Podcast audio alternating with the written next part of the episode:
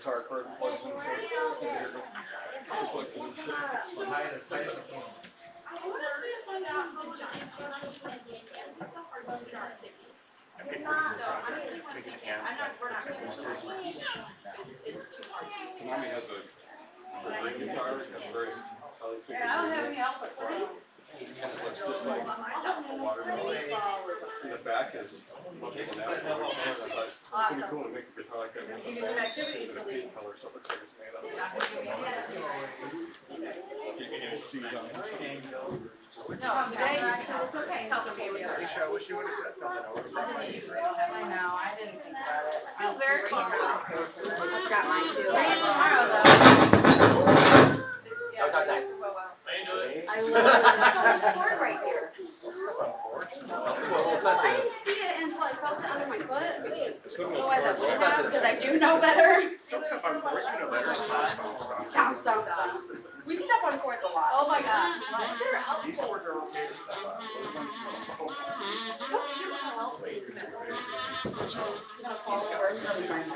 We can't yell at him. All right, good morning. Good morning. Well, the music team's here. Good morning. Good morning! Thank you. Okay. Hi! Stand up. Delayed. We're gonna sing some music. Praise to God. Here we go.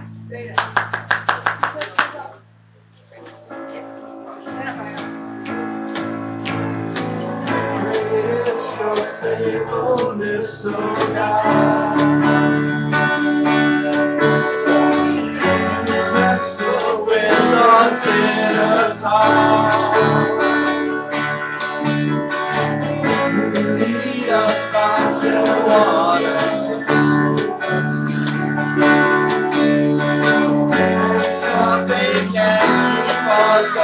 Oh,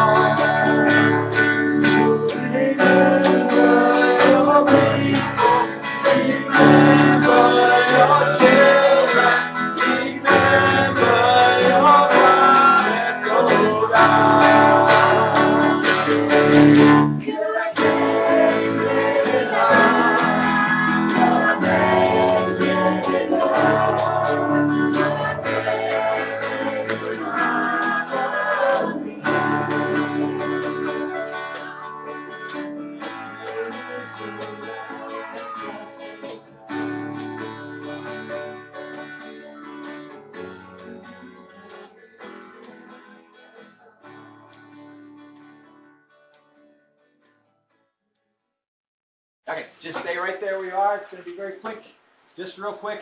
Number one, there is a membership meeting scheduled after service today. Not much on the agenda. Two old business points from last month that we need to address, and we will do that.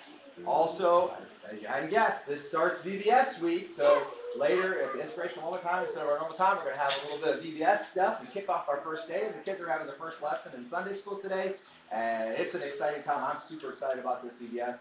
And as you can see, uh, we've got color everywhere, and it's, uh, it's be fun. So, so let's pray together, and then we're going to worship some more. Father in heaven, we thank you so much for this opportunity. You've blessed us beyond measure. You've created so much, sustained so much, been so real, been powerful to save souls, that anyone who call out upon the name of Jesus will be saved. We know that it's a very sad thing that there are those who refuse, those who uh, just will not. And at the same time, Lord, we know that there are those who are teetering on the edge. And we pray that you will move those who are teetering close to yourself and save their souls. And we pray that you will move those who are refusing to teetering on the edge. And it'll be a constant upward climb, Lord, as we come closer and closer to you.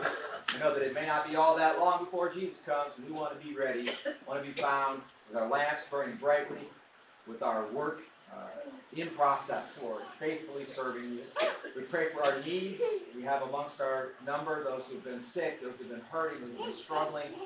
Um, Lord, we pray for joy when facing trials and tribulations, because we have a lot of trials and tribulations. It seems a lot of times it seems like we think the trials and tribulations are a lot more than they are, and poof, they're gone. You took care of it, and we forgot to have joy in the middle of it. And your word says, consider it pure joy when we face all manner of trials and tribulations. I pray we'll be able to do that I pray for those who are still working hard to prepare themselves for Vacation Bible School, for the kids that are here, the kids that will tune in this later, and the kids that we will promote to, that we will call, that we will invite, that we will transport. Lord, I pray that we will come out in number this week, the next four days, to learn your word and to know more about you and your amazing creation. I pray you'll be with us now. Help us lift up our voices and stand strong for you. We pray in Jesus' name. Amen.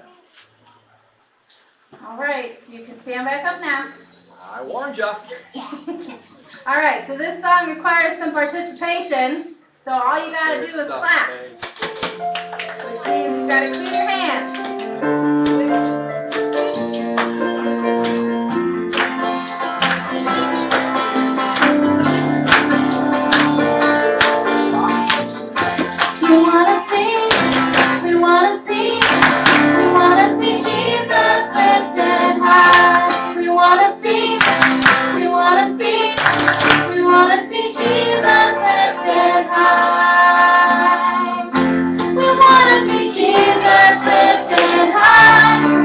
Better than Christ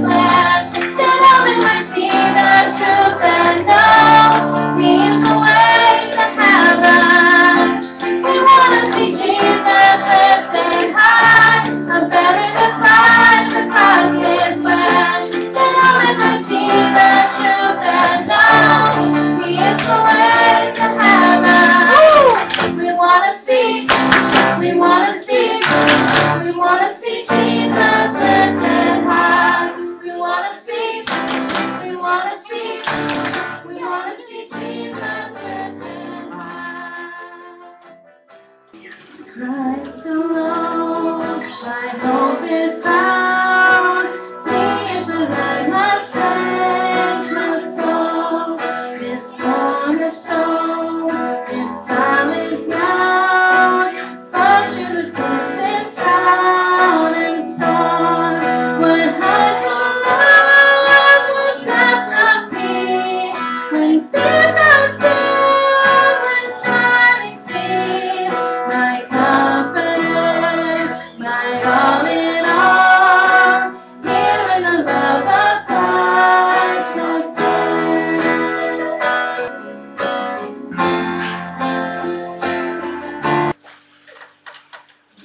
Time. All right, children, here we go. We're gonna learn the theme song. Come on, to the front. I took out a whole row of chairs for you. Let's go. You don't know it, that's fine. The only people that actually know it are these three. I don't even completely know it. I know. It's gonna be on the screen. Switch to the video. Okay, well, sorry. If you're looking at PowerPoint, you have to switch to the YouTube video. YouTube, Isa. It's queued up already. As long as Want to nobody dance? Dance. Nope. It'd be illegal. It'd illegal. What? Oh, she got- She actually might start dancing if we start.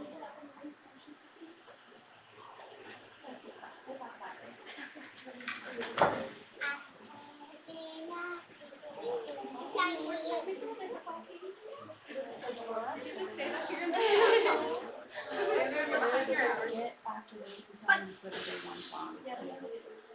coming. Okay, for the day one song. But guys, Are you good? I'm ready. coming. Yeah. Stand up, Tyler. Come on. There's no home. Gonna be Get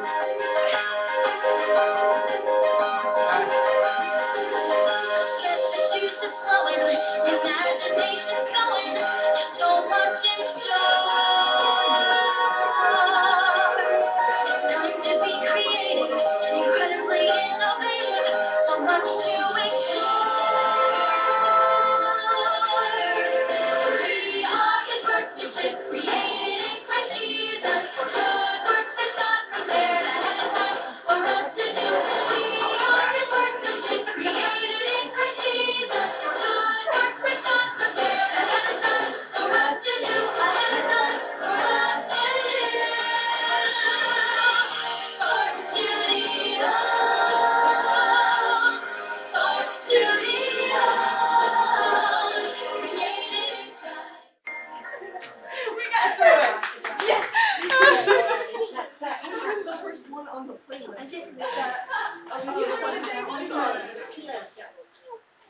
Sit down. Good morning. This week during Vacation Bible School, we'll be visiting, as you might have guessed from the theme song, Sparks Studios. And I'll be playing the part of Professor Sparks. This morning, we're going to be talking about God's creation, God's amazing creation, and there is much of it, isn't there? Man, when I think about all the amazing things that God has created, big and small, and how He sustains them even to this day, my mind is boggled. I can't begin to fathom. Well, maybe let's try this. Let's toss around some ideas. Get it? Toss around some ideas about God's creation. Only like two people got my joke. Maybe you'll catch my science better than all right, all right, I'll do it. Okay, so here's what's going to happen. I'm going to throw the ball out there, and everybody's a kid for this experiment, okay? I'm going to throw the ball out there, and all you got to do is just keep it going. When it comes to you, just bounce it to someone else, okay? And when I play the kazoo, you're going to catch the ball. Whoever's closest, catch it and just hold it for a second, and I'll give the rest of the instructions. Okay? Are you ready? Here we go. Go. Just hit it. Keep it going. Keep it going. Keep it up. Keep it up. Keep it up. Oh my god.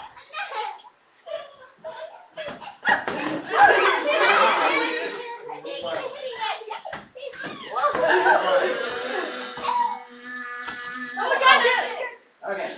So look at your right hand. Hold the ball steady. Look at your right hand and the thumb of your right hand. And what color is the touch? White. Okay. Tell us something white that God has made.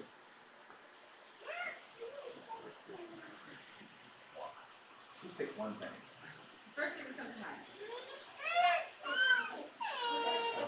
Snow. Okay. Go again. Ready? Throw the ball up. Here's Zoe. Throw it up.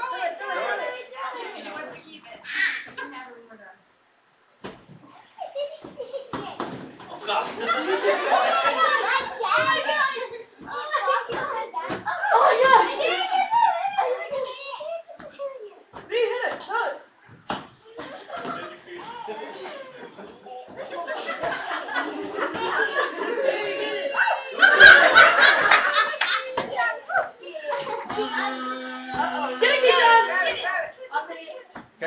Look at where your right thumb is.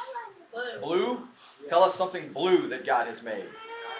The sky. Very good. Amazing. Okay, we're gonna go one last time. Ready? Go.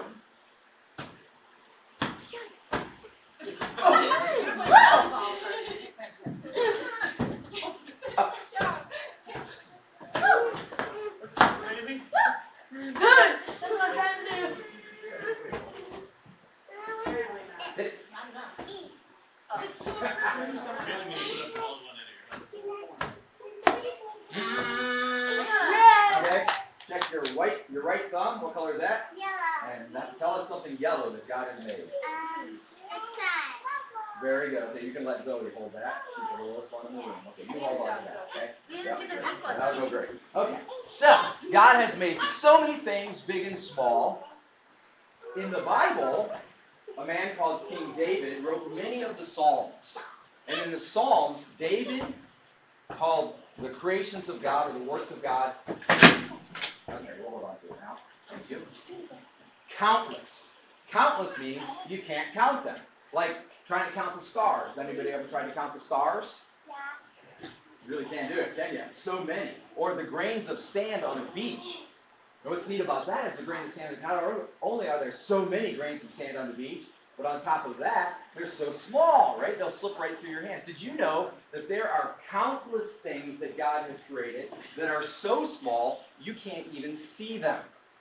Meaning there are so many of them that exist, you can't even see them, and you couldn't possibly count them if you could. An example of that is here in my ka- kazoo. This is called a mirliton. Everybody ever heard that word before? A mirliton is a type of musical instrument that magnifies the sound of your humming, like this. It does it by a membrane that's inside there. I wish you could see inside there. I have an idea. I think I have something. Here is one right back here. This is a membrane not unlike what's inside my kazoo. And watch this.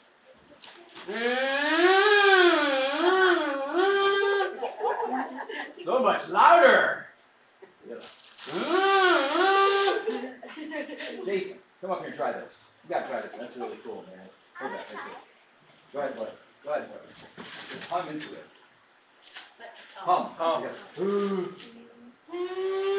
Okay. Don't push, don't push so hard, man. You're not gonna have to hold that. Okay. Try it better if you don't push so hard. Huh? Okay, I'll take it back. Thank you. All right. So the difference between these membranes and the membrane in the kintsugi is the size, but they're not different in how they work. The way they work is they vibrate and they move the sound waves, again, something you cannot see, from the membrane, spreads out and moves it through the air to my ear. This is an amazing creation that God has given us because not only does it allow you to hear the music, if you can call this music, that I, that I made, but on top of that, it allows you to hear me teaching about God and about a Mirliton and about music, right? And so God gave us this gift of communication through sound waves so that we can relate to one another and even teach each other about God's Word, about Him, about things that are going on in our lives, whatever it might be. Our amazing God. This week in Spark Studios, we will look at creation, design, and innovation. We're going to learn a lot about what God has done. So then, I'll catch you on the next wave, like a surfing wave or like a sound wave. Alright, now we're gonna learn the day one song together.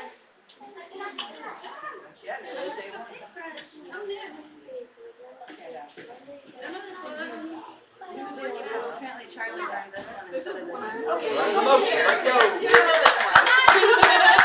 Come on, kids. You can Yeah, motion. we can do this. You can do this. You can motion. Caleb, let's go. I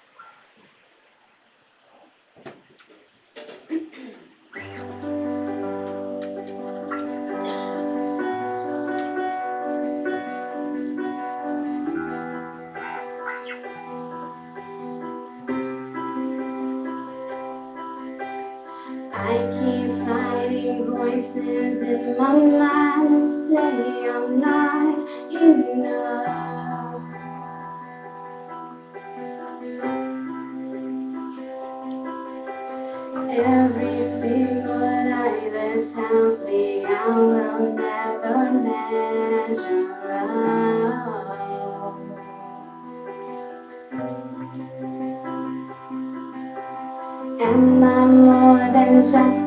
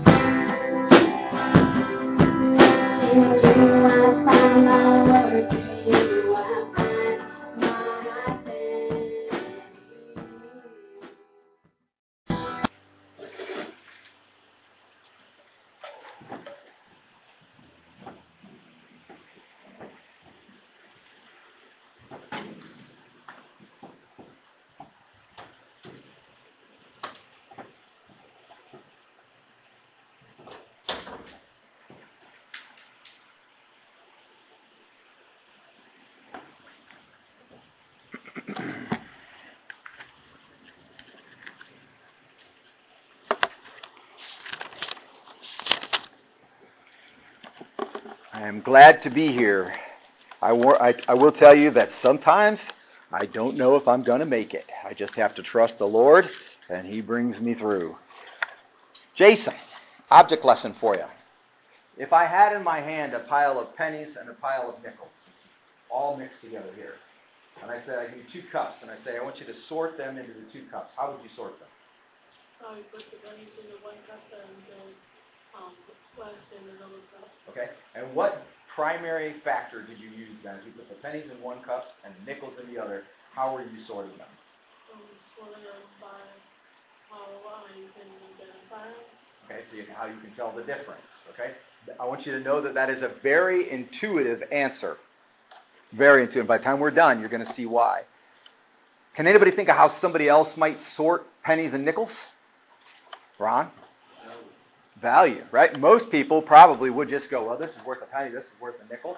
And I think, which I want to submit to you is not all that intuitive when you think about it. It's kind of what we do all day long. 17 cents change. One dime, one nickel, two pennies right? Or three nickels and two pennies. It's really the only way to make it. There's almost nothing else you can do. But the truth is, some pennies are worth a lot more than a nickel.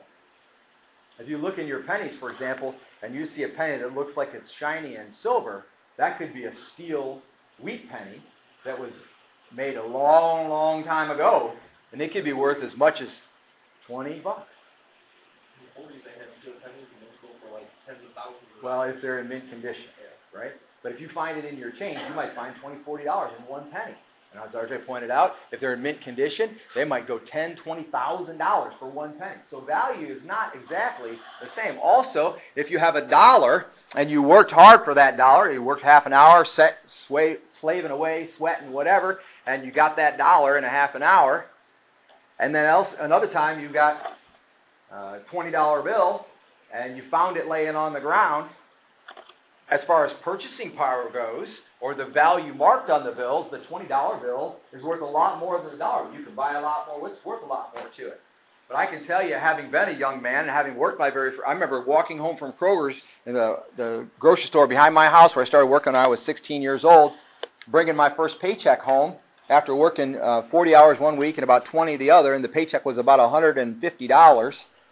And you, so you, it's pretty far back. Minimum wage was about uh, two dollars, dollar ninety, dollar eighty-two, something like that. And I'd worked a full week, 40 hours, another full week, 20 hours, bring home like a $150 paycheck. And I was on cloud nine. That was my $150 paycheck because I earned it. That meant a lot to me.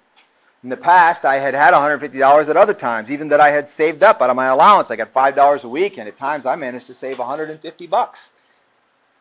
And that too was worth a lot to me but not as much as that $150 that I worked for. So the how you got it marks the value of something when you're talking about money or time or anything. How you got it also marks the value. There's a story of a, a young lad who got off the school bus and was walking home to his house, and one of the kids in the neighborhood uh, jokingly called over another kid, a teenager, and this young boy was like in first grade, and they said, "Watch this, watch this," and he went up to him and he says, "Look, you take the one, take the one that's worth more," and he showed him a dime and a nickel. And the, first grader looked at it and said, I'll take the bigger one. He took the nickel and he walked on home. And he walked home with his friend and they didn't talk about anything. But he took the nickel and went home. And next day, kid goes, grabs another kid says, watch this, watch this, it's funny. Said, take the one that's worth more. And he showed him the dime and the nickel. And the kid took the nickel and he walked home. And his, his friend started thinking he's kind of goofy, you know, like that's, you're wrong. A dime is worth more than a nickel. That's even what teacher says in school. So he asked him, he says, why do you take the nickel? He said, yesterday, he said, which one's worth more, a dime or a nickel? I know you know a dime is worth more. And the first grader said, yeah, well, here's the thing. As soon as I let them know I know a dime is worth more, they won't play the game anymore. And so he had gotten two nickels so far, and there was the opportunity to get plenty more because he was acting as if he thought the nickel was worth more than the dime. It's about availability sometimes. Grab your Bibles, if you would. We're going to have a relatively short passage of Scripture today, and it begins in Deuteronomy 23. Amen. Amen. This is God's Word. We are 23, oh, by today we will be fully 23 chapters through the book of Deuteronomy, and we have seen some amazing things that God was telling the Israelites as He was talking to them about how to be His people in the Promised Land after Moses was gone. We're beginning in chapter 23, verse 19, 23, 19, and this is what it says. You shall not charge interest to your countrymen, interest on money, food, or anything that may be loaned at interest. So we know what interest is. Interest is uh, you borrow 20 bucks from me, but I want to be paid back 20 bucks plus a little bit. If you go to the bank and you borrow money for buy your house, Nowadays, it's going to be back up around 6, 7, 8, 9, 10% interest even in some cases. Depends on your credit rating, your income, the how much the house is worth, all these kinds of things. But bottom line is, for a while, you could borrow money to buy a house down around 4%. So it's based off, typically based off the prime interest rate. The government determines if the bank borrows money from the government, how much that money is going to cost them when they pay it back. So if they borrow $100,000 from the government, government charges them 3%. So in order for them to make a profit, if they loan you $100,000, they have to loan it to you for more than 3%. That's interest. Right? And God was now saying through Moses to the Israelites that when they were in the promised land, they would not be allowed to charge interest to a countryman.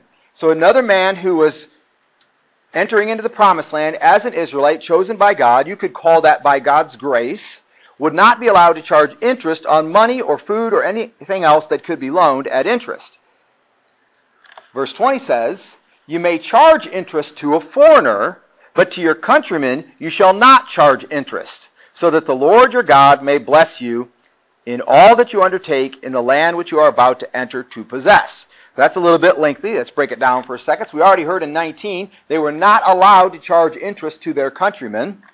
And now we hear that they are allowed to car- charge interest to a foreigner. So right away, I'm going to say to you, if I'm an Israelite and I got some money and I got two guys who want to borrow from me and I want my money to make money for me, I'm going to be tempted, aren't I, to loan that money to a foreigner before I loan it to an Israelite because I can't charge interest to an Israelite, but I can charge interest to a foreigner. But you may remember, you may not, but you may remember back in Deuteronomy 15, what did Moses tell them about loaning to one another when they were in need? Does anybody remember? Simply, they must. It's required. If somebody's in need, who is an Israelite in the promised land, and they need money, medicine, food, whatever, and they come to you for a loan, and you have it, if you can, you must. And now you must, and you must not charge interest. Notice that there would be those who come into the land to do business, there would be those who visit, there would even be peoples amongst them who were mixed in. Those who are proselyted over to Judaism become an honorary Israelite of a sort, uh, whatever, would not be considered a foreigner. These are people with outside heritage that came into the land, and they could be charged interest.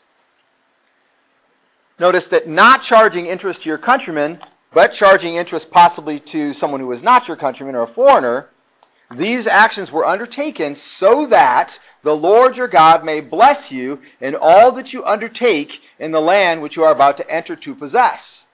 So they had to distinguish between a foreigner and a countryman, not charging interest to their countrymen, and if they chose to, charge interest to the foreigner, in order for God to be able to bless them. That's pretty significant.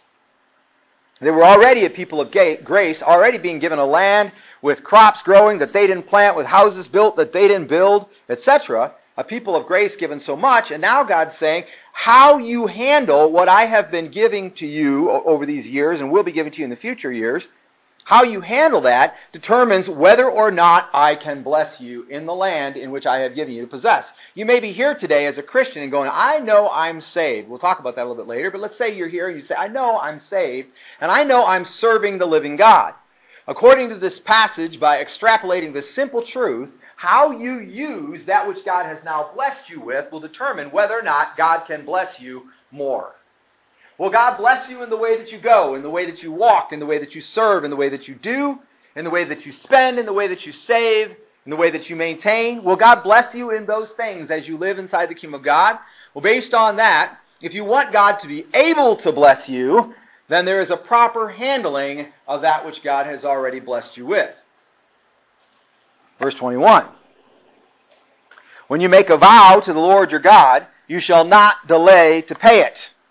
Now, don't be too literal with pay there. It's not just I, I'm promising God I'll give a hundred bucks, right? It's any vow or promise you make to the Lord your God. Notice that because the word vow here is used, it's not simply a private vow or private promise to God, but also a public one. In fact, there would be many times, and you can read about some of them in the Bible, where people would come together. We see this in our own fellowship, in our own worship, in the, at, the, at the invitation time, where people will come forward. I'm repenting of this sin, and I am committing myself to walk forward in the strength of Christ to leave that behind. I'm not going to do that anymore. That is a vow to God, not salvation. When you beg God and you say, God, I want you to be Lord of my life, I will follow you. That's not a vow to God. That's coming into relationship with God. Okay? Then once in relationship with God, you're now a member of the people of God, same as they were, and you're required to keep your vows. You make promises or vows to God, say, I'm going to do something, you need to do it. No matter what it takes. Simply put, there would be times, public and private, at which an Israelite would be moved, and I submit to you, we can even see it in the scripture, moved by the presence of God's Holy Spirit. In Judges 11, there's a man named Jephthah who comes home, and it says he was in the Holy Spirit. He was a judge, and he came home and he said, Whatever comes out of my house, I'll sacrifice it to God. And he was expecting, you know, animals, money, whatever, you know. And the first thing that came out of his house was his daughter. Now you can imagine how the story goes. Ultimately, they did. She did give her life. Uh, she was sacrificed because that was the promise that was made. I submit to you that Jephthah was moved emotionally, psychologically, spiritually swayed to want to do more, be more, give more, because God had already done amazing things in his life. And that happens to us. Like, yes, God, I, I owe you so much. I'll never be able to repay you. I want to give you, insert X. God, I, I, I owe you so much what you've done to me. I want to do for you, insert X. And we think, I want to do this. I want to give this. We are motivated to do so. Well, when you do that, check your motivations and make sure that you're making a vow to God that is godly. Because according to this verse, when you make a vow to the Lord your God, you shall not delay in, to pay it, for it would be sin in you. And it goes a little further and says, And the Lord your God will surely require it of you. So let's say, for example, you have a sinful thing that's going in your life and say, I am vowing to God, I will never do that again. You have essentially added that yourself in your own mind, your own heart, and your relationship with God as a condition by which God will bless or not bless you.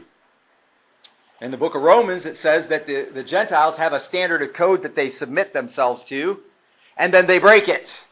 And because of that, they are lost.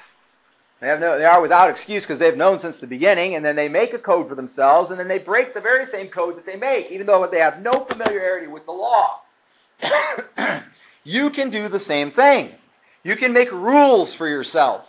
And then you can begin to say to yourself, I have broken my rules. I debate my own salvation. Am I even saved because of these rules that God, I believe that God revealed to me? And I submit to you that if you broke the rules that God revealed to you, you probably aren't saved.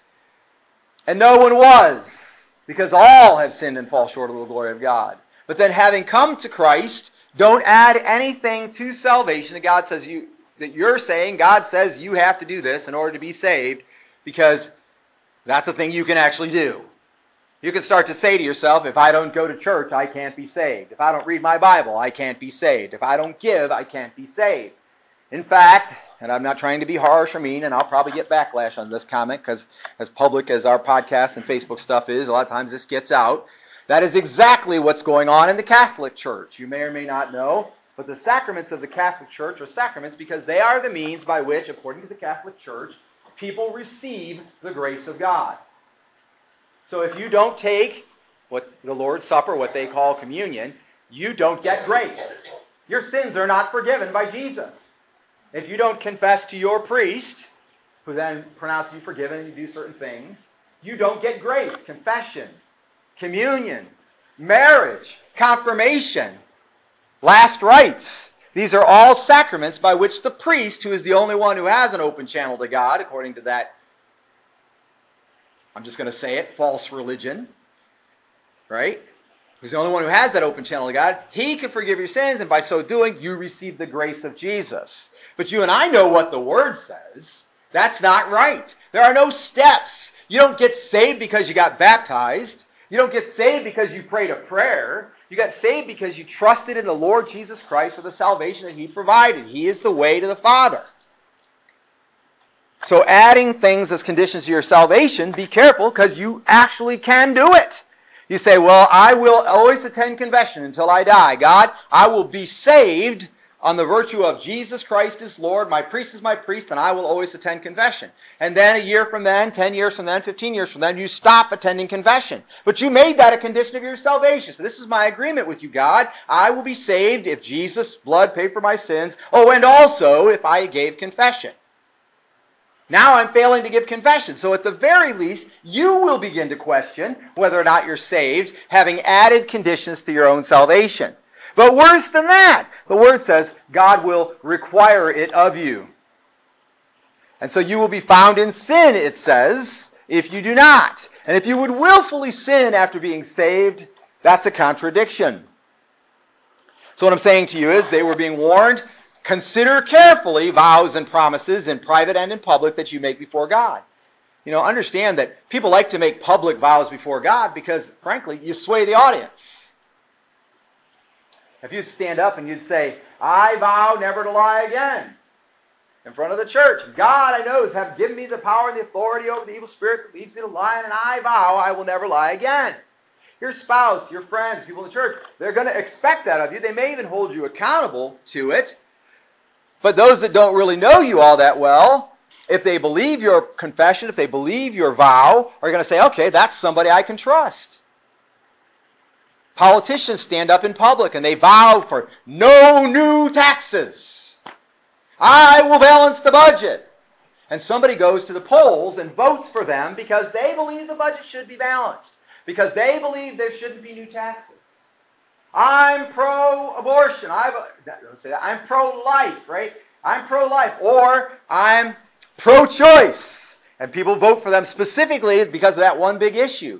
And when you make a vow before God, public, people start thinking you come down on this side of the issue, even if you know you have lied and they know you have lied before. They're going to say, well, at least he's somebody who recognizing lying is a problem and he's trying to cut it out. Everybody else I know doesn't even care about it. They just do whatever the heck they want. So I'm going to side with the person who made the vow rather than the person who didn't. God is saying, be careful, because if you make these worthless vows to either motivate people or even to feel better about yourself, done in private, people do it a lot, right? If you make those, God will require them of you. And if you don't carry them out, God will see sin in you. That was verse 21. Verse 22 says, we're almost done with the text. However, if you refrain from vowing, it would not be sin in you. In other words, you don't have to make God worthless promises or even valuable promises. You don't have to do that. It's not required. Why? Because He's God, and if He chooses you, He chooses you by His grace, not by virtue of your vow your promise kept or unkept. 23. You shall be careful to perform what goes out from your lips, just as what goes out from your lips, I'm sorry, just as you have voluntarily vowed. In other words, see, it was not required that you vow, and now you're voluntarily vowing. Let's say that five times fast. Voluntary, voluntarily vowing. And because you voluntarily vowed, you must voluntarily do what you voluntarily vowed to do. God didn't require it of you, but He does now because you vowed it. To the Lord your God what you have promised. 24 says, When you enter your neighbor's vineyard, then you may eat grapes until you are fully satisfied, but you shall not put any in your basket. Uh, one of my grandsons was over to my house recently, and I was uh, I was talking with him, and he had he had touched something that belonged to one of my sons, and he broke it. And I said, You need to learn not to touch things that don't belong to you. And he got a really sad face and tears started to well up. He said, but, but Grandpa, I can't do that. Because if I never touch anything that belongs to me, there won't be anything I can touch. And I came out of that. I taught him. I said, no, there are things that belong to other people. I said, if you want to touch something that belongs to somebody else, just ask them first. It's no big deal. Shall we read the text again? Let's read the text again, shall we? When you enter your neighbor's vineyard, then you may eat grapes until you are fully satisfied. Look at verse 25. When you enter your neighbor's standing grain, then you may pluck the heads with your hand. Both of those verses say the exact opposite of what I said. I said, it doesn't belong to you, don't touch it. And I'm standing before you today to tell you that in the kingdom of God, I was wrong. Is it okay? It better be, because you were probably wrong today or yesterday or the day before also. By the grace of God, I am saved, but when I taught my grandson, if it doesn't belong to you, don't touch it, as most people do, as most Christian people would do, as most godly people would do. If it doesn't belong to you, don't touch it. The Bible says otherwise. It says when you're walking in somebody else's vineyard, mind you, you're in the kingdom, they're in the kingdom, you're walking in their vineyard, you get a taste for grape, just pick some and eat them. What the heck? You're walking in their grain field and the grain is ready for harvest. You can just pick, take some out, go like this in your hand, and just eat it. It's fine. The don't touch what doesn't belong to you does not hold true in the kingdom of God. But both of those verses, of course, have a second part to them. It says, when you enter your neighbor's vineyard, then you may, may, eat grapes until you are fully satisfied. So you can eat all the grapes until your tummy is full, or until you just don't have a taste for grapes anymore. But you shall not put any in your basket. So it doesn't change the ownership of the grapes. You can meet your need or your desire, but you can't transfer the ownership of the grapes. There's still that other person's grapes given to them by God, but they ought, they ought to realize they were given to them by God, so it's okay for you to take a few handfuls and eat them. Mind you, this is inside the kingdom. Second one said, When you enter your neighbor's standing grain, then you may pluck the heads with your hand, but you shall not wield a sickle in your neighbor's standing grain. Get this?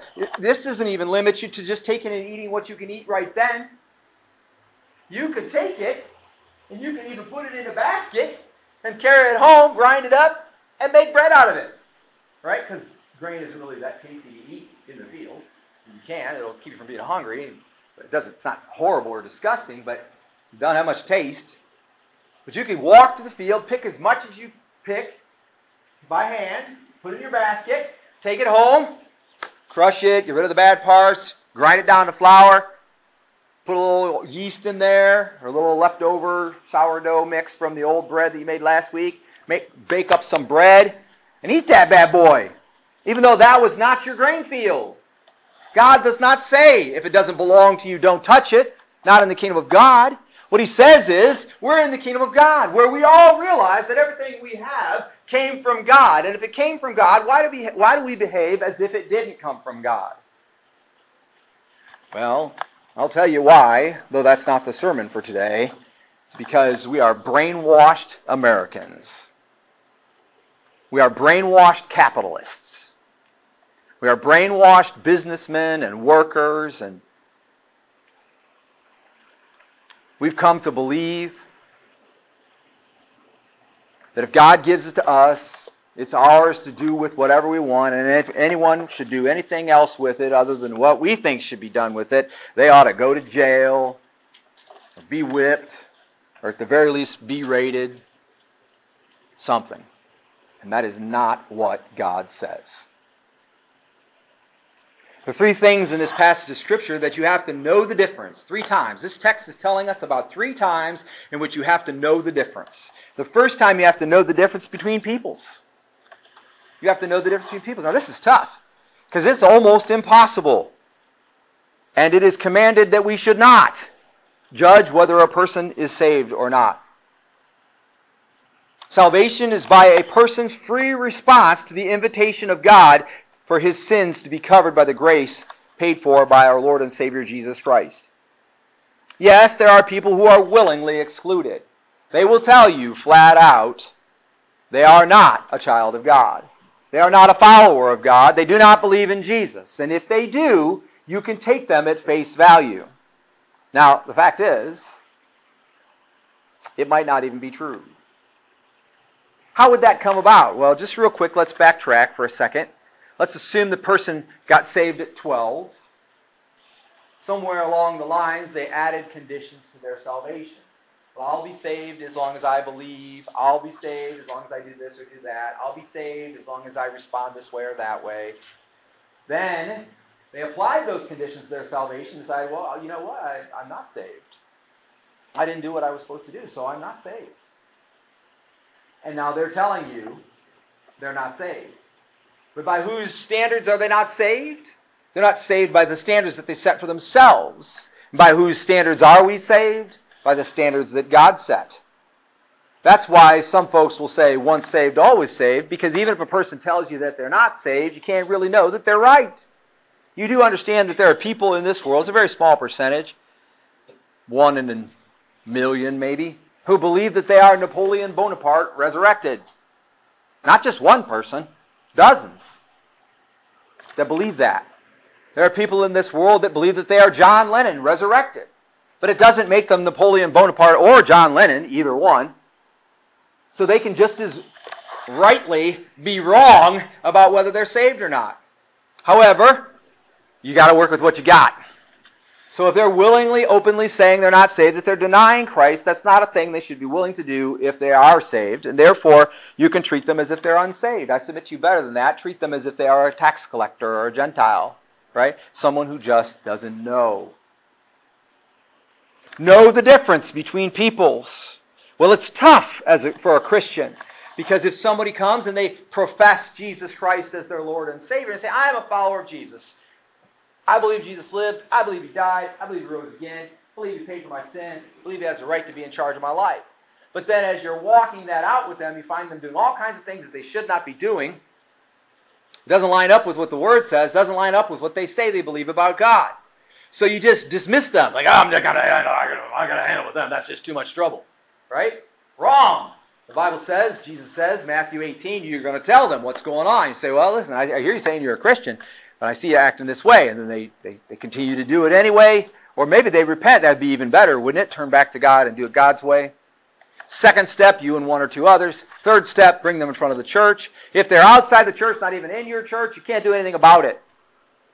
At which point in time, if you're dealing with somebody that's outside the church, you still can do step one, you can do step two, but you get to, the great blessing is you get to skip step three because they won't come in front of the church. We've had that a number of times in our fellowship in the years past where folks were living like that, and step one was conducted, step two was conducted. And so, okay, well, we need to go in front of the church and make sure that what you're doing, whether or not what you're doing is, I believe it's sin, you believe it's not, so we're going to go in front of the church and let them decide. And they said, no, I just resign my church membership and I won't be back.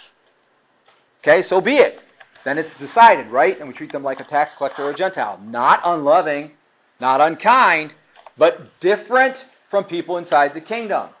The least of all, then, people inside the kingdom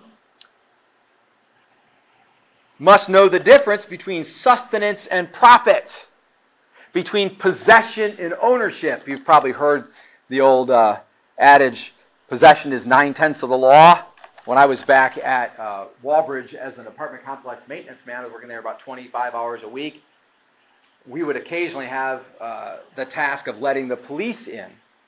And if they came with a warrant or some kind of a notice from a judge, whatever, you would have to do that. And one time I was working on the back of the property there, and the police came and they had proper paperwork, and, and it was a woman, and she had been staying with this man. Well, he, he had uh, charges against him now for domestic violence, and um, and she had filed a restraining order. So she was coming while he was at work. And she was coming to get all of her personal belongings that were left in her apartment. And, it, and she was being escorted by a sheriff to do so. And I said, Well, I'll unlock the door because the paper says unlock the door. But beyond that, this is you. This is not me. I mean, I got nothing to do with this. It just says I got to unlock the door so she can get her belongings. So I did that, unlock the door. The sheriff. Now I come by about 15 minutes, and she's hauling stuff out. She's hauling out CDs, she's hauling out her clothes, she's hauling stuff out. And the, the sheriffs, there are two of them, they're sheriff and deputy, or I guess it was two deputies technically, right? Two deputies helping haul the stuff out. So some neighbor calls the guy at work. He gets off work early, he comes squealing up in the parking lot right next to the police car, skids up next to the police car, jumps out, and he starts looking at all the stuff that she's taking. And he's telling the sheriffs, he says, No, that's mine. No, that's mine. That's she can't take that. That's mine. That wasn't hers. And the, and the writ said she could take the things that belonged to her. It's put the sheriff in the position. So you know what he said? He looked at her and he said, Everything that you have that's in the car that you say is yours, you can take. Whether it's his or yours, it doesn't matter. Because it's in your car now, you can take it. You said it was yours, we, it's been moved out of the apartment. But if you go in the apartment and there's something there and you say it's yours and he says it's his, you can't take it. That was his decision.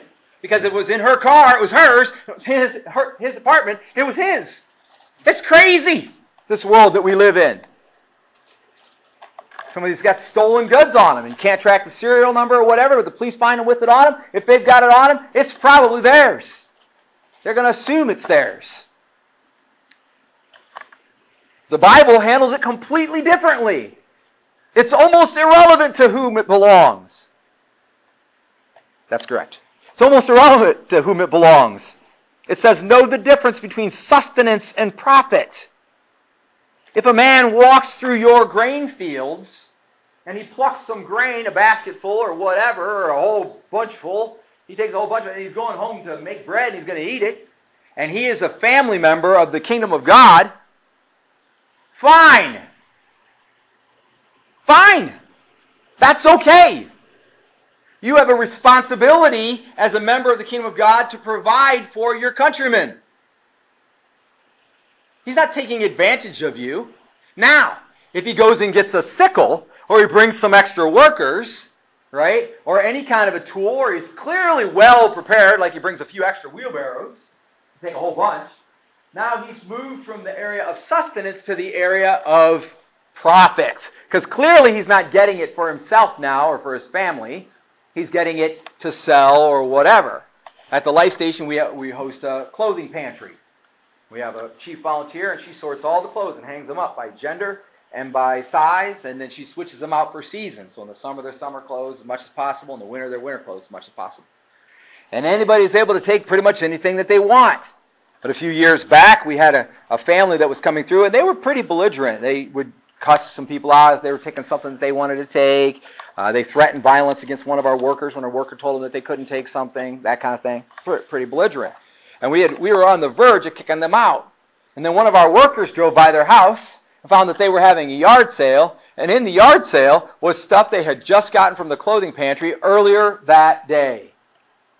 At that point in time, there was no longer a question. They were immediately sanctioned for six months. They were not allowed to come because they were caught abusing the system. And anyone caught abusing the system should be cut off. So if someone is coming to you repeatedly for resources and they're using their re- resources, even if it's by transference, right? Because you got folks who got stuff. This happens to me on occasion, and I struggle with it, and now I know how to handle it. You got folks who got stuff. They got an 80-inch TV, got some toys, and maybe some firearms in the house, and a fancy car, and they're coming because they got no food or they need help with Christmas for their kids, right?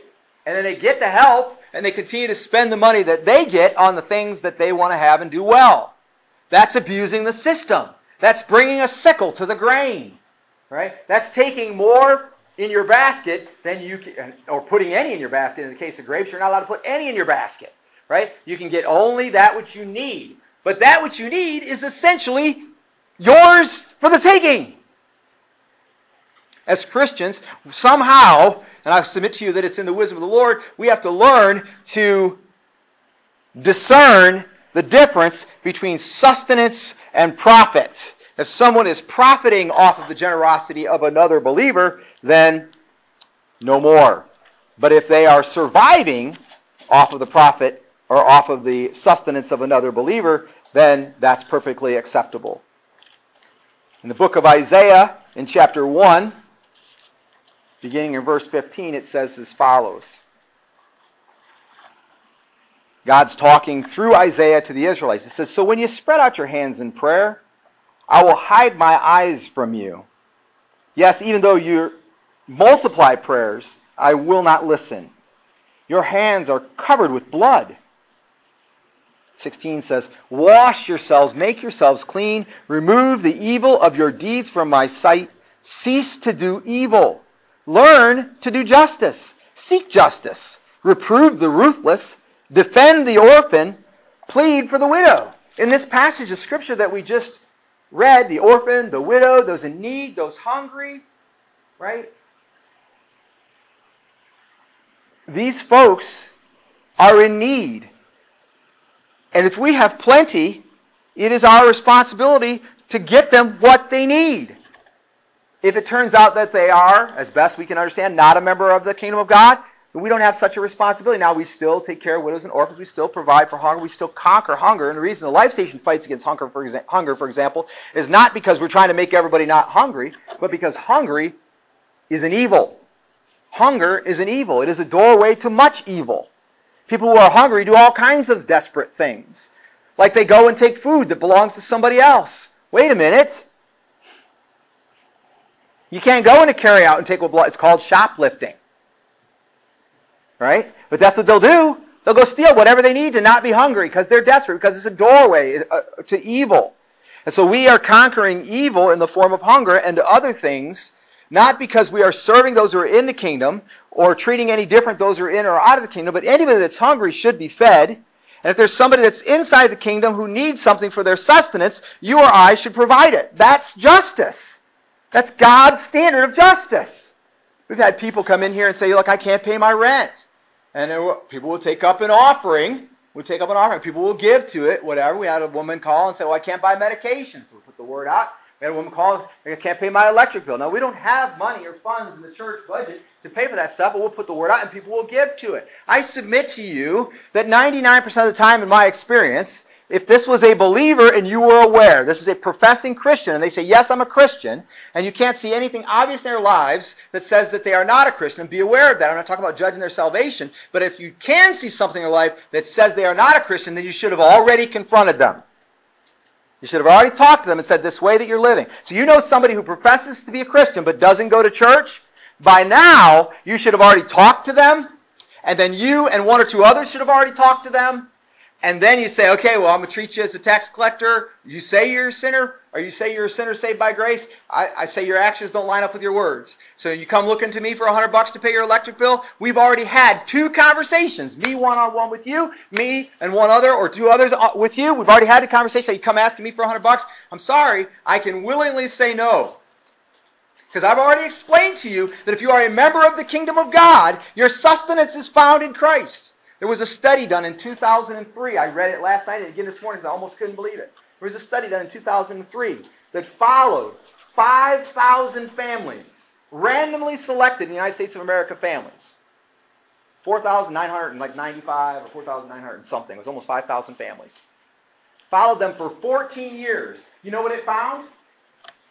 It found that regular church attendance and professing to be a Christian resulted in almost 90% of the cases of that family being having more established wealth. Now, for those of you who are going like, I don't feel like I have enough money, which you understand, maybe it's because you're not using your money the way God would intend you to use your money. And I'm not saying if you start using your money the way God would intend for you to use your money, that God's going to suddenly give you money. That's not what I'm saying.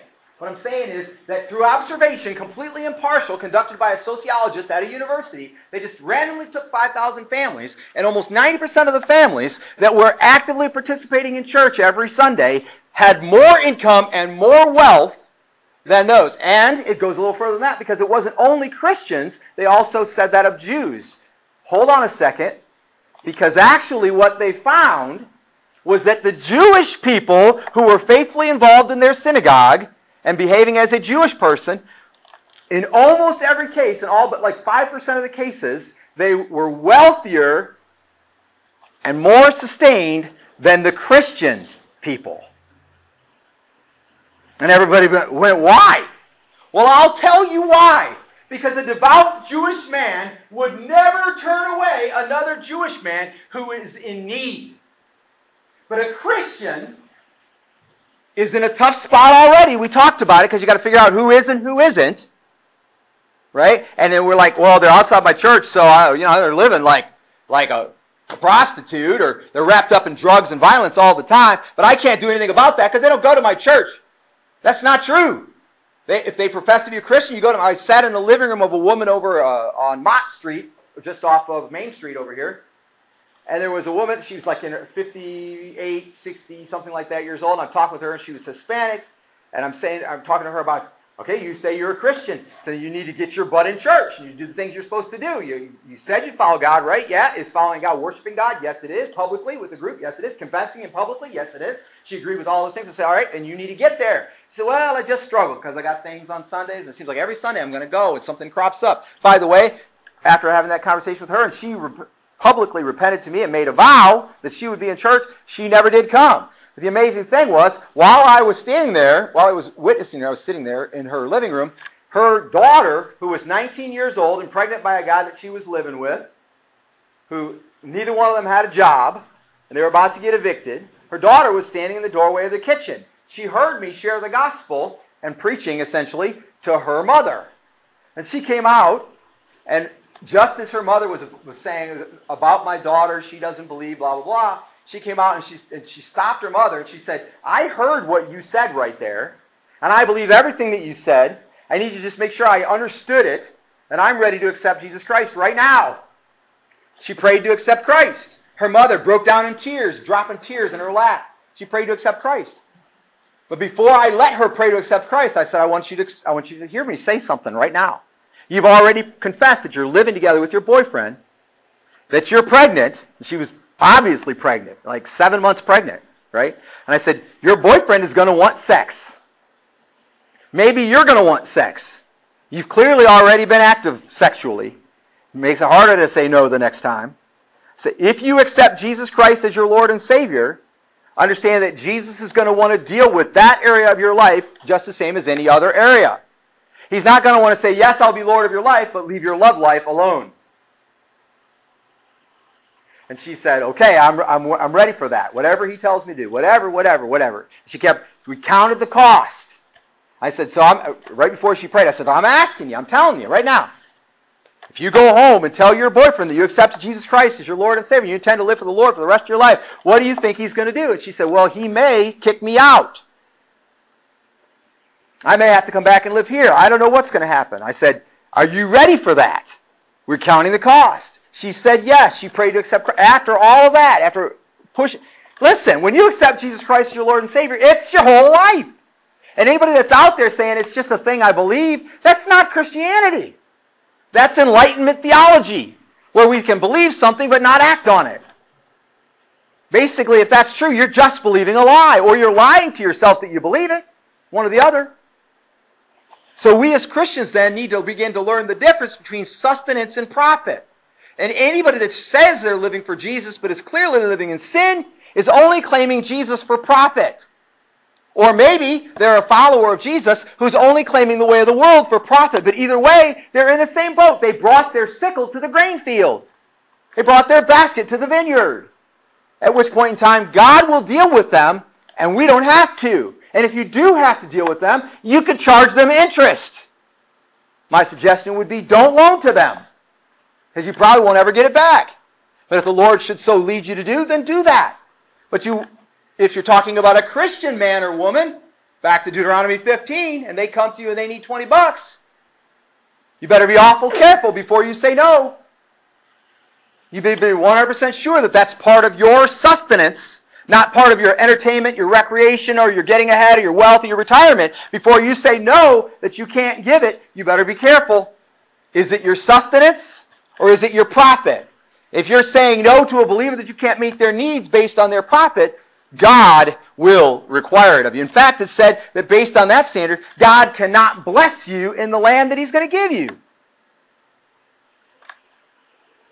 So the first one was we need to know the difference between peoples. We need to be understand the process by which we decide. Do we treat a person like they're saved? That's upon their profession and fruit thereof. Do we treat a person like they're lost and they in need of the gospel? By the way, you'll never, ever, ever bless a person by giving them all the money that they possibly need to solve all their problems like you would getting them saved. Because there's no dollar amount that can buy salvation.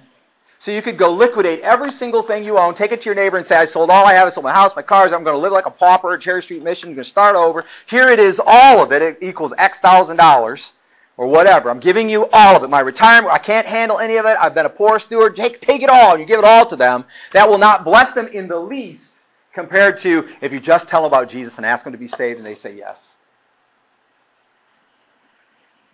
Then we must know the difference between sustenance and profit is the thing for you. Listen, anybody in here that's got a $200 a month cell phone bill doesn't have a right to say any no to anybody come seeking 10 bucks. You don't like it? I don't care.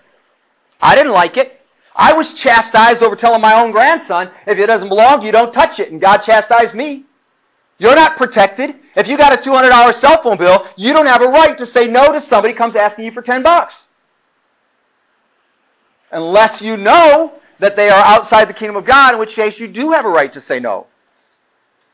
But if there's somebody in your church, somebody serving the Lord, and if they're in your church and you're not correcting them and removing them, then that's another problem altogether.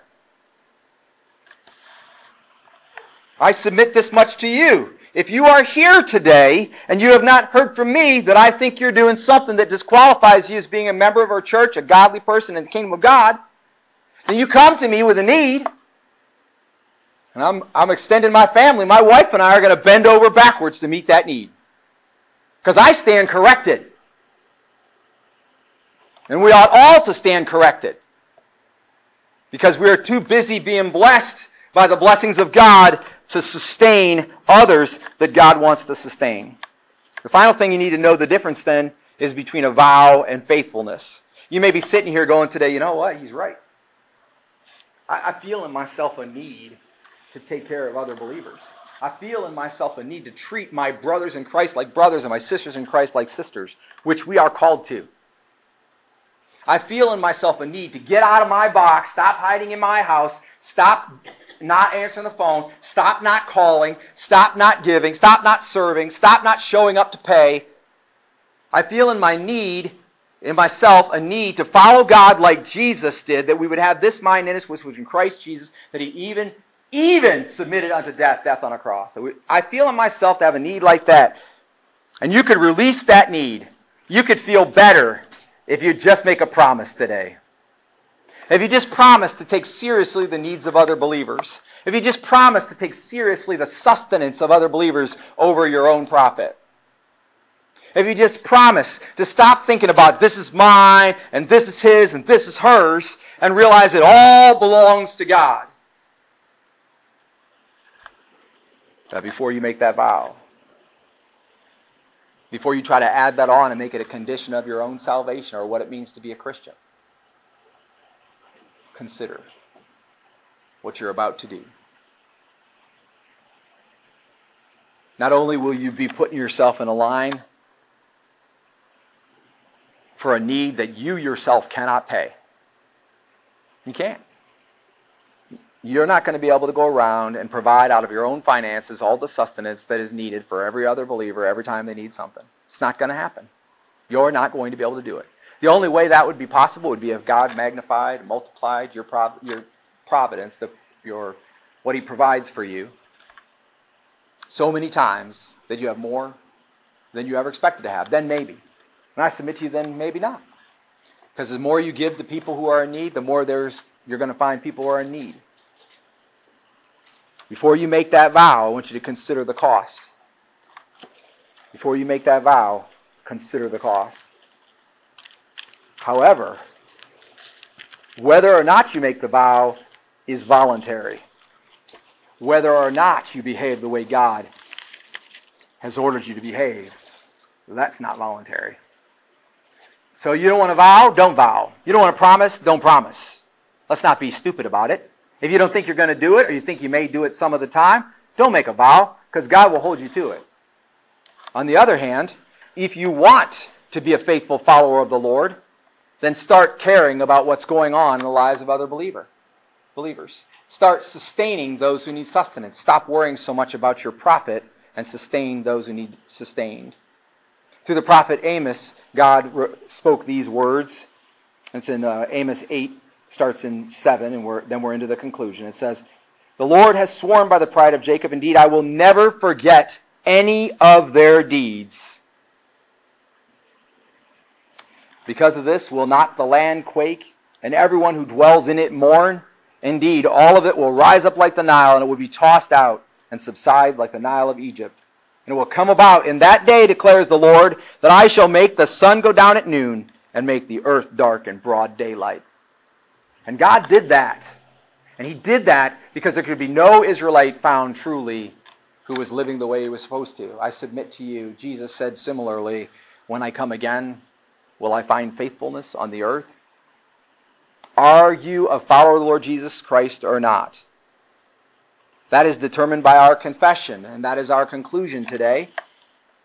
Know the difference between people who are and who, who are not. Know the difference between sustenance and profit. Know the difference between a vow and faithfulness. I send you out like sheep amongst wolves. You better be armored and ready to make the necessary decisions. But all throughout the New Testament, the confession of Jesus Christ as the Son of God and Lord is the single standard by which a person gets saved. Matthew 10:32. If you don't confess me before men, I will not confess it before my Father. Romans 10:9. He who confesses me. Philippians 2:11 confess. 1 Timothy 3:16 and 6:12 confess. Hebrews 4:14 the good confession. Hebrews 10:25 confess. 1 John 2:23. 1 John 4:15 he who confesses abides in me and I abide in him. And it was he who confesses me, meaning God, confess him through Jesus Christ as Lord and Savior, and you will abide in him, and he will abide in you. The confession is key. So I'm submit to you today, I need to know if you need me, not Pastor Dan, but Daniel Stevenson to help to sustain you in some way. I need to know that. But I also need to know whether you are a follower of the Lord Jesus Christ so I know how far I need to go. If Kishan is a follower of the Lord Jesus Christ, and he has a need. And he's following Jesus and he has a need. And anything that you have in your life, anything that you're buying, everything that's under your Christmas tree, any embellishments to your vehicle, any new vehicles to replace old vehicles that are still running, because it does, it's the difference between sustenance and profit. Your entertainment time, any movies that you've watched, any streaming that you've done, all of it, all of it is on the line to help that believer. And we've got it all. If we went around the room and asked how much streaming or TV we've watched in the last week, just in this small group of people, we could add up couple hundred hours. What could we do in a couple hundred hours? If we added up our cell phone bills, including our little streaming services or add ons or whatever memberships you've got, and we added all that up, we would come up in the thousands of dollars. Probably a $10,000 number. Easily $5,000. What could we do with five or $10,000 a month? We could take one believer who's poor and barely has anything and make them richer than 95% of the people in the city of Toledo. But we're busy managing the blessings, so busy managing the blessings of God that we forget that they were given to us to bless each other. Now, here's a funny thing I'm not preaching communism, I'm not preaching socialism, I'm not preaching everything belongs to everybody. I'm preaching everything belongs to God. So, God did set parameters. And the parameters are you need to know the difference between peoples. Who are your people? If you are a follower of the Lord Jesus Christ and other followers of the Lord Jesus Christ, those are your people. You need to know the difference between sustenance and profit. When are you taken care of and when are you exalted, lifted up, blessed beyond measure? And when does somebody else need your sustenance or when are they just trying to use you for profit? You need to be able to sort that out. Do you know the difference between a vow and faithfulness? A vow is I say I'm going to do something, and maybe I do it or maybe I don't. And faithfulness is I do what the Lord would have me to do. So if you're hungry, all the food in my refrigerator is available. Can you say the same? You look across the room and you barely know their name.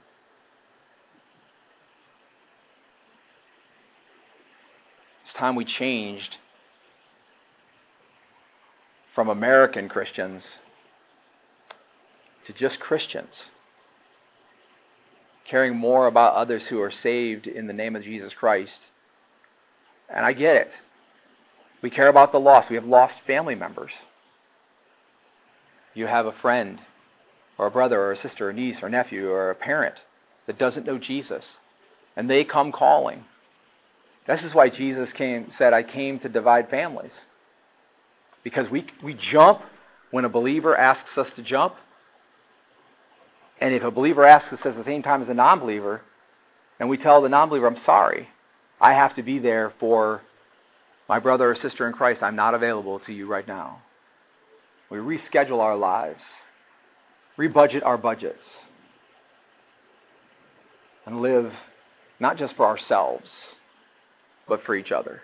And when we do that, it will spiral up out of control, but not out of our control, but not really out of control under God's control as He multiplies the fruit of your life. You give it out and you'll go, Oh, I gave, but now I gave so much that, and I have more than I started with.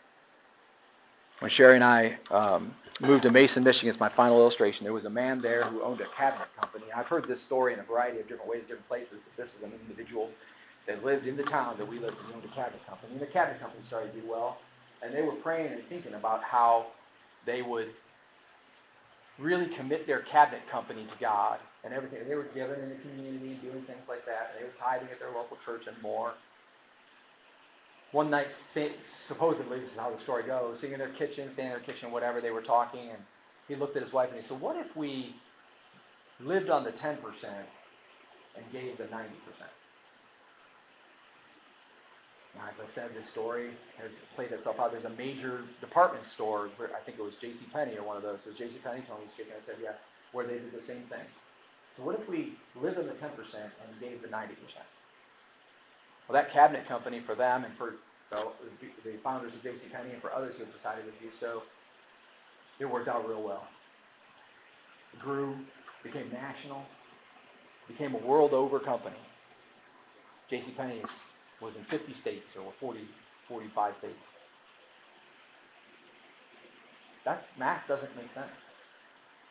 And by the way, that was the end of the study that I read in 2003. You know what she said? She said, people who go to church, that's commitment of time. They give to their church, that's commitment of money. And yet, they wind up with more wealth and money than the people that don't. That doesn't make sense. That's what she said. It does not make sense. And even looking at it, examined a hundred other factors, and all the other factors, the one that stands out the most is participation in faith services. And it just doesn't make sense. Except to God, it does make sense. Because God can bless you in the land that He has given you if you will discern these three things. Know the people. Know the difference between a vow and faithfulness. Know the difference between sustenance and profit. And you can live for Jesus. And Jesus can live in you. I ask the praise team to come forward at this time and lead us in the final hymn, final song. And as we do that, I'm asking you today to examine your life, think about what God might be saying to you. And I understand this came across, across with me for a lot of conviction. It's really affected me. And I already have, I, I, I'll be honest, I have trouble with money. Not spending money. I have trouble spending money. I can't, it's like I don't want to let it go. And this is telling me that that is just as much a problem as spending too much money. We have to learn the difference between sustenance and profit. Learn the difference between one people and another. Learn the difference between making a vow and being faithful. I'm asking you today to repent and turn to the Lord to make these things real in you. And then if you feel led to make a vow, make one. But be very careful, because whatever it is, God will require it of you. Would you stand with me and sing this song? we'll let the Lord speak to our hearts.